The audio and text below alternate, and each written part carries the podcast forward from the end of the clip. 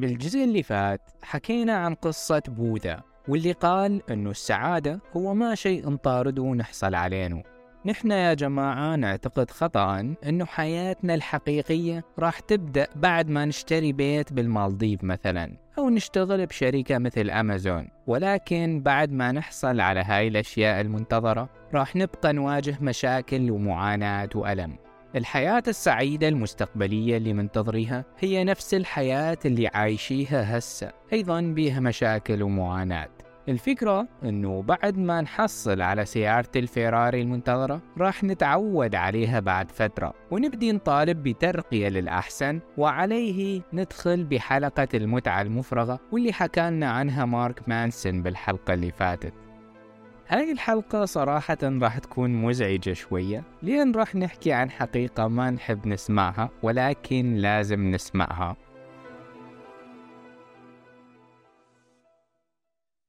السلام عليكم. مونكاست هو بودكاست أسبوعي. نحكي بينه عن أفكار واردة بأشهر الكتب العالمية. وحسب تجربة الأصدقاء أفضل وقت تسمع مونكاست هو بالسيارة أو قبل النوم. أو من تتمشى أو بصالات الانتظار. هو مناسب للاستماع بالأوقات المهدرة خلال اليوم.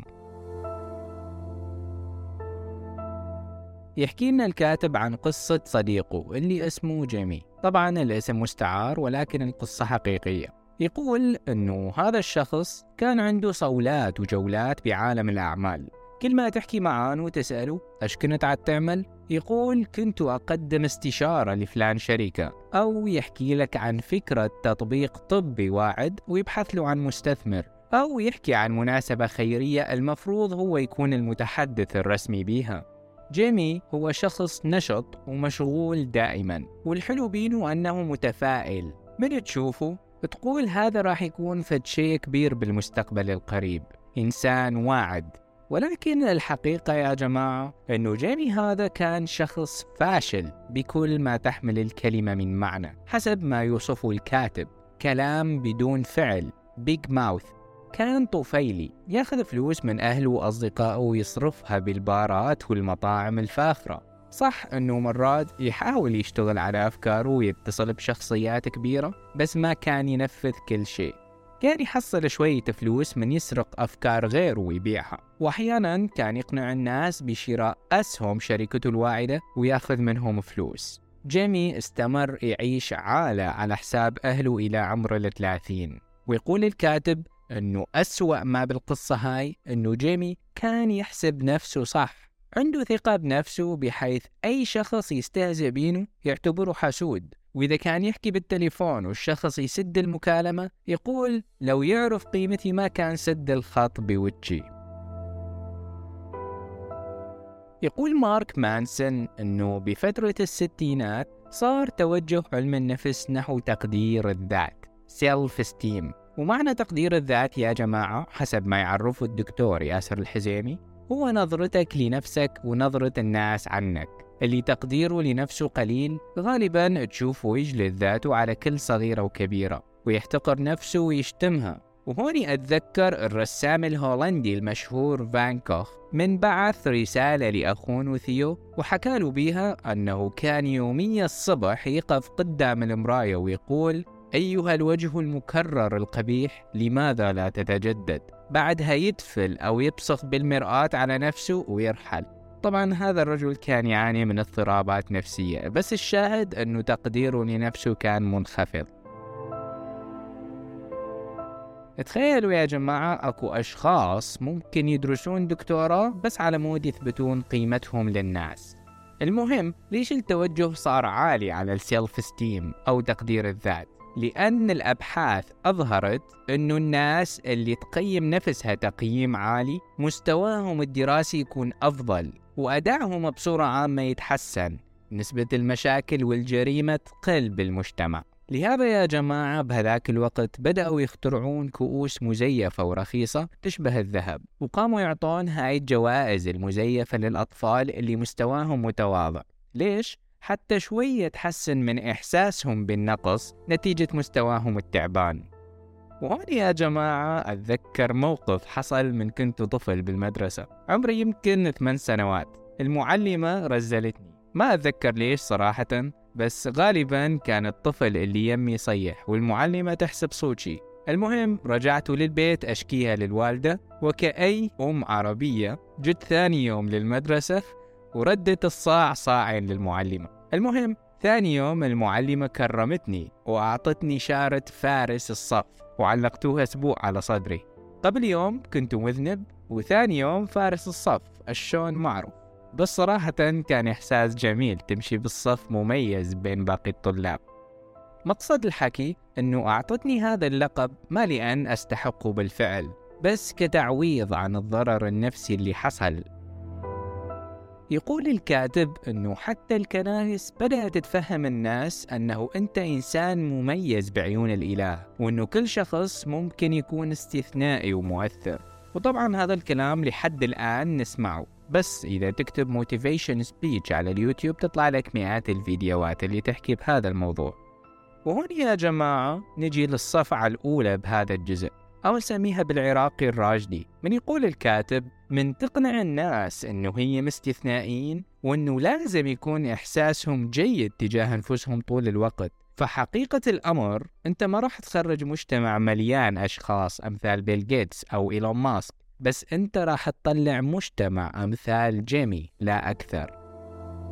جيمي اللي هو صاحب الشركات الوهمية اللي ما عنده مهارات حقيقية غير أنه يمدح نفسه ويصدق كلامه.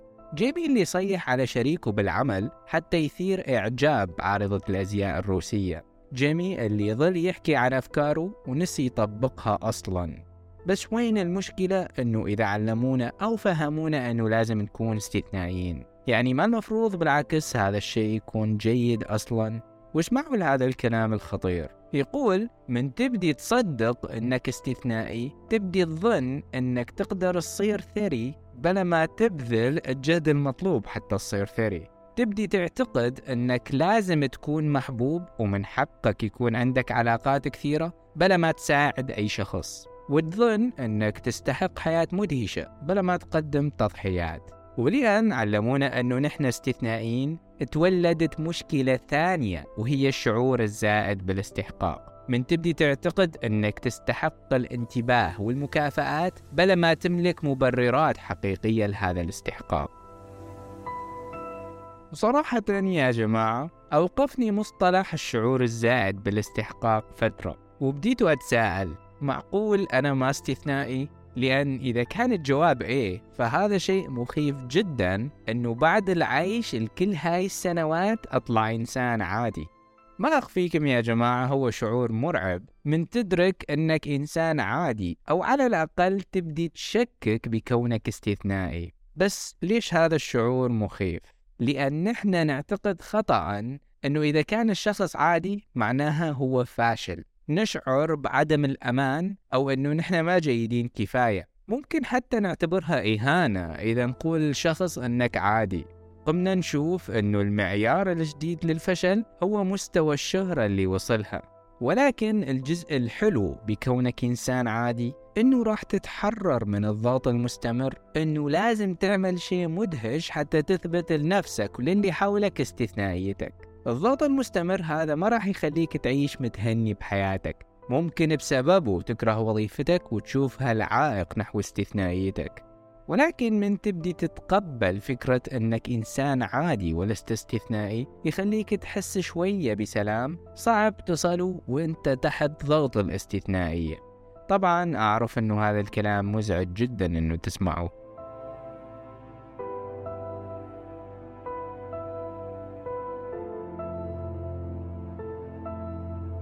المشكلة الحقيقية بالشعور الزائد بالاستحقاق إنه يخليك تظن إنه لازم يكون شعورك طيب تجاه نفسك طول الوقت حتى لو كان على حساب الناس اللي حولك من أهل أو أصدقاء وهذا الشيء ما ممكن.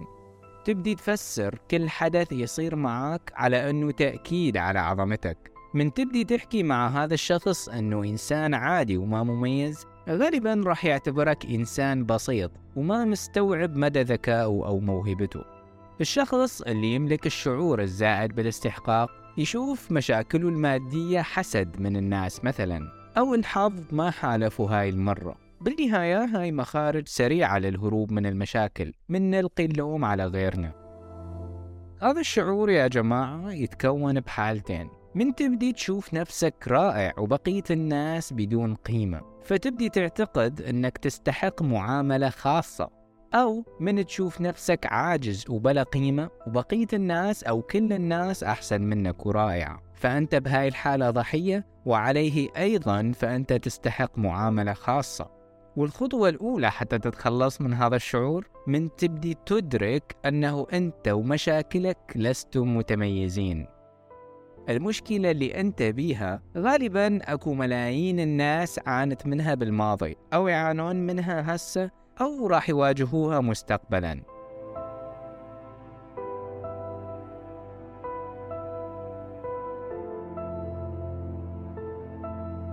هاي الفقرة يا جماعة هي ملخص لهاي الحلقة. الحقيقة يا جماعة أنه نحن غالبيتنا من عامة الناس. نحن ناس عادية ومرات أقل من العادية ببعض الأمور. حتى تكون عظيم أو استثنائي بجدارة فتحتاج تكرس كثير من الوقت والطاقة على شيء معين حتى تصل هاي الاستثنائية.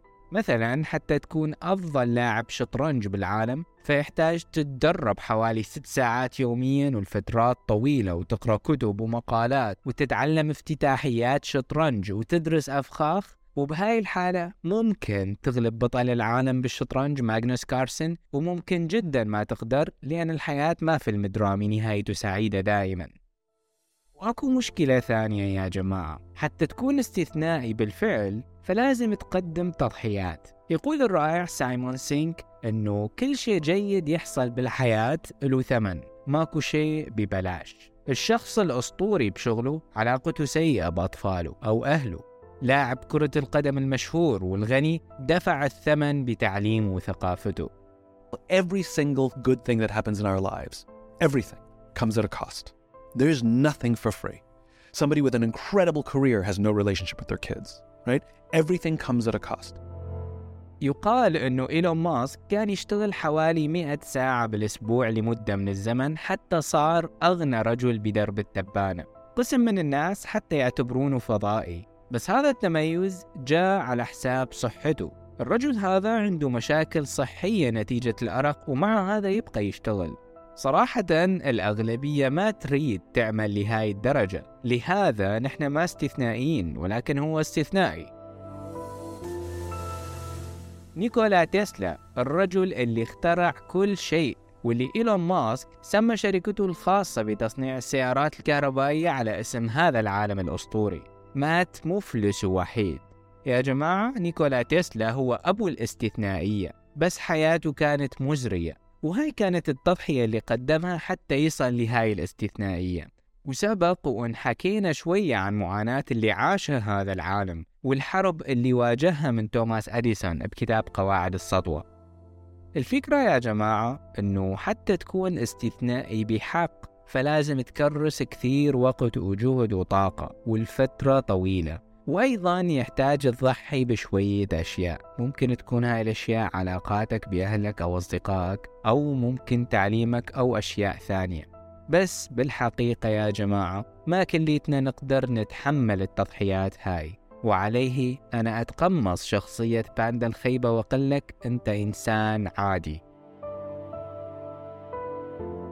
الأغلبية العظمى من البشر هي ناس عادية ولكن نحن نتعرض لعدد كبير من المشاهير على مواقع التواصل الاجتماعي فتبدي تحس أنه أنت الشخص الوحيد اللي عادي. هذا الشيء يا جماعة خلى الشباب يشترون متابعين وهميين على الإنستغرام أو اليوتيوب أو كل شوية يبدي يعمل إعلان ممول حتى يطلع يم الحساب 10 كي ويحجز له مقعد بسفينة المشاهير. الشباب تاهت بدأت تنشر أي شيء مهما كان سخافته فقط حتى يحس بالتميز والاستثنائية.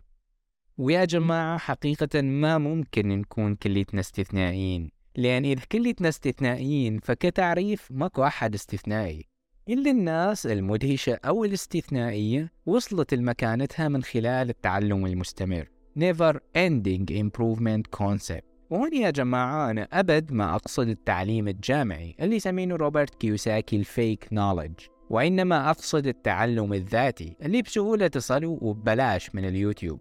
ورجاء لا تربط تعلمك بوجود شهادة معانه أقصد من تدرس شيء ما إلا تأخذ شهادة من مؤسسة أو جامعة.